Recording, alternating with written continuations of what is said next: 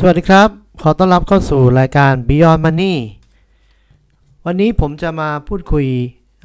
ในอีก episode หนึ่งที่เราจะรีวิวหุ้นอเมริกา วันนี้ผมเลือกหุ้น Marriott International ซึ่งเป็นหุ้นโรงแรมระดับ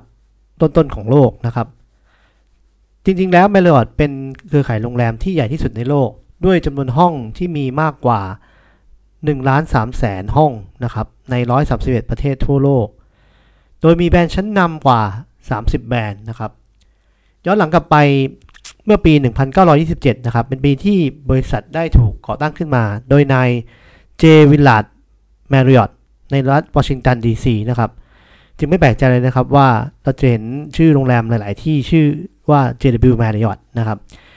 ท่านเริ่มต้นจากการทำร้านเล็ก ๆ นะครับ ขายน้ำรูทเบียร์นะครับ ในรัฐวอชิงตันดีซีหลังจากนั้นก็เริ่มมี vision ในการที่จะขยายเป็นร้านอาหารนะครับแล้วเมื่อประสบความสำเร็จมากขึ้น ก็ขยายเครือข่ายเป็นโรงแรมในที่สุดนะครับ ปัจจุบันโรงแรมของ Marriott จะมีอยู่3 segment หลักๆนะครับ segment แรกจะเป็นโรงแรมระดับหรูนะครับ ผมเรียกระดับบน Luxury นะครับ ได้แก่แบรนด์ JW Marriott The Ritz Carlton W Hotel และ St. Regis นะครับ ก็ลองทุกท่านลองดูแล้วกันว่าเราไปพักที่ไหน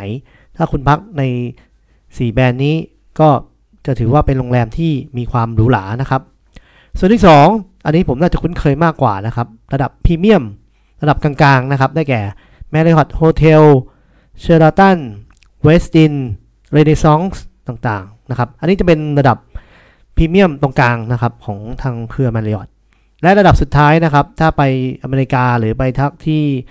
มีค่าใช้จ่ายสูงๆเนี่ยบางทีโรงแรมราคาประหยัดก็เป็นทางเลือกที่ดี ได้แก่โรงแรม Courtyard by Marriott Four Points by Sheraton อันนี้ผมเคยลองพักละที่ Four Points Sheraton ในเเมืองเซีแอตเทิลนะครับ ก็เป็นโรงแรมที่ใช้ได้นะครับ ห้องห้องดูดีนะครับ ใช้ใช้ได้เลยครับ ห้องกับราคา โดย บริษัทมีโมเดลทางธุรกิจอยู่ 3 ส่วนหลักๆ ผมขอบอกตัวที่เด่นที่สุดเลยนะครับ แบบแรกคือเป็นแฟรนไชส์นะครับ ก็คือทำ license ให้นายทุนที่มีเงินลงทุนนะครับ สามารถเอาเงินไปซื้อที่เอาเงินมาก่อสร้างโรงแรมได้นะครับ แต่นายทุนพวกนี้ไม่ต้องการที่จะรอเวลาสร้างแบรนด์โรงแรมขึ้นมาเอง ก็ติดต่อทางแมริออตให้เอาแบรนด์ของแมริออตเนี่ยมาใช้งานนะครับ โดยแมริออตจะได้อะไรแมริออตจะได้อยู่ 2 ส่วน ส่วนแรกคือได้ค่าเงินส่วนแบ่งจากห้องพักที่ 6%และ 2-3%เป็นส่วนแบ่งค่าอาหารและเครื่องดื่ม ง่ายๆก็คือเป็นค่าแฟรนไชส์นะครับกับ 10%ที่โรงแรมของเจ้าสัวนะครับเมืองไทยนะครับที่ใช้แบรนด์แมริออตนะครับก็ต้องเสียประมาณ 10%นะครับทุกครั้งให้กับทางแมริออตนะครับปัจจุบันมีโรงแรมในส่วนนี้ทั้งหมดอยู่ 4,905 โรงแรมทั่วโลก มีห้องให้บริการถึง 750,000 ห้องนะครับ เยอะมากในส่วนนี้นะครับ ส่วนที่ 2 คือส่วนที่เป็นรับจ้างการบริหารจัดการนะครับ ส่วนนี้ก็คือทางแมริออตจะส่งคนเข้าไปบริหารจัดการให้เลยนะครับ แต่ทางบริษัทไม่ได้เปิดเผยนะครับว่ารายได้ส่วนแบ่งเป็นอย่างไรในส่วนนี้ ปัจจุบันมีโรงแรมทั้งหมดอยู่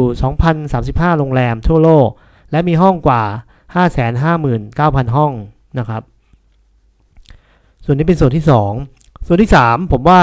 ส่วนนี้เป็นจุดที่น่าสนใจ จะเห็นว่าโรงแรมทั้ง 2 ส่วนแรกรวมกันจำนวนห้องก็เกือบจะประมาณ1ล้าน2แสนห้องละนะครับ ในโรงแรมทั้งหมด 7,000 โรงแรม แต่ส่วนที่โรงแรมมีความเป็นเจ้าของเองหรือลงทุนเองนะครับ จะเห็นว่ามีทั้งหมดแค่ 63 โรงแรม มีห้องอยู่ 17,000 ห้องเท่านั้นจำนวนห้องเนี่ย ประมาณ 2%ของจำนวนห้องทั้งหมดเอง นั่นคือนโยบายการทำโมเดลที่เรียกว่าเป็น asset light ก็คือบริษัทไม่ต้องการที่จะหาเงินมาลงทุน ซื้อที่ดิน สร้างโรงแรมเอง operate เองนะครับ ซึ่งถ้าทำแบบนั้นน่ะโรงแรมจะขยายตัวนะครับได้ช้ารวมทั้งความเสี่ยงก็จะอยู่ที่ตัวเองหมดเลย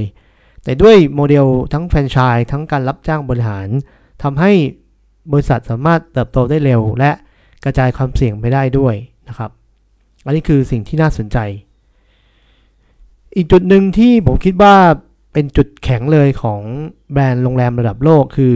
เขามี loyalty โปรแกรมอะครับ ก็คือโปรแกรมที่ลักษณะสะสมแต้มทุกๆครั้งที่มีการเข้าพัก ของ Marriott จะเรียกว่า Marriott Bonvoy นะครับ ซึ่งเป็นการรวมของ 3 ระบบทั้ง Marriott Ritz Carlton และ Sheraton เข้าด้วยกัน ปัจจุบันเป็นระบบ loyalty โปรแกรมของธุรกิจโรงแรมที่มีสมาชิก มากที่สุดในโลกถึง1ละ100ล้าน37 1ล้าน100 ล้าน 37 ล้านคนนะครับ มีคนจำนวนเยอะมากที่เป็นสมาชิกอยู่นะครับ ก็จะเห็นว่าการที่บริษัทมีโปรแกรม loyalty นี้ก็ทำให้ดึงดูดให้ทางลูกค้า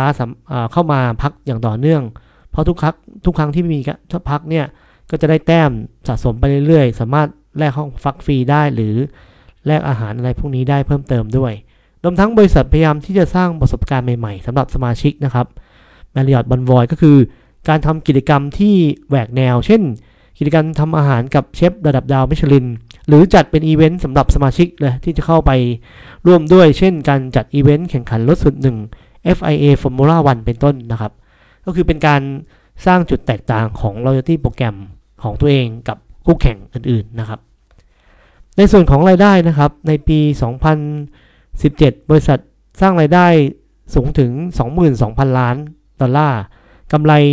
1,300 ล้านดอลลาร์ ปี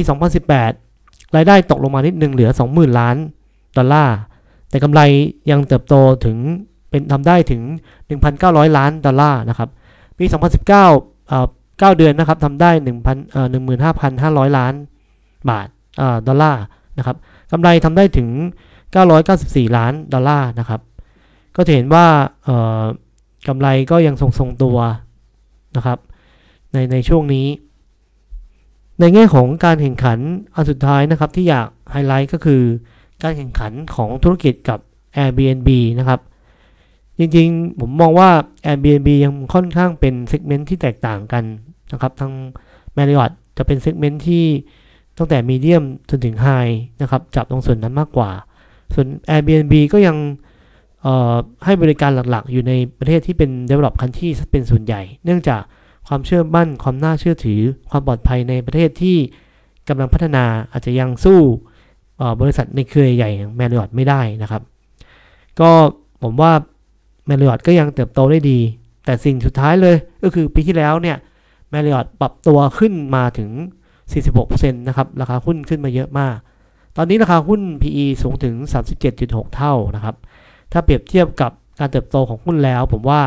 เราอาจจะรอนิดนึงนะครับ ลองศึกษาดูจังหวะที่ Market Crash เมื่อไหร่ เราอาจจะเข้าไปลงทุน ผมเชื่อว่า เขาเป็น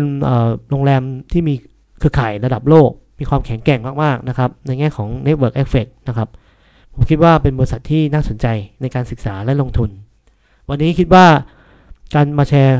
ความรู้เรื่องหุ้นตัวนี้น่าจะเป็นการสร้างไอเดียให้กับนักลงทุนที่สนใจไปลงทุนในหุ้นอเมริกานะครับ ก่อนจะลงทุนศึกษากันดีๆนะครับ วันนี้ผมคิดว่าถ้ายังไงทุกท่านชอบกดแชร์กดไลค์กด subscribe และกดกระดิ่งนะครับ ติดชมกันได้ขอบคุณมากครับ สวัสดีครับ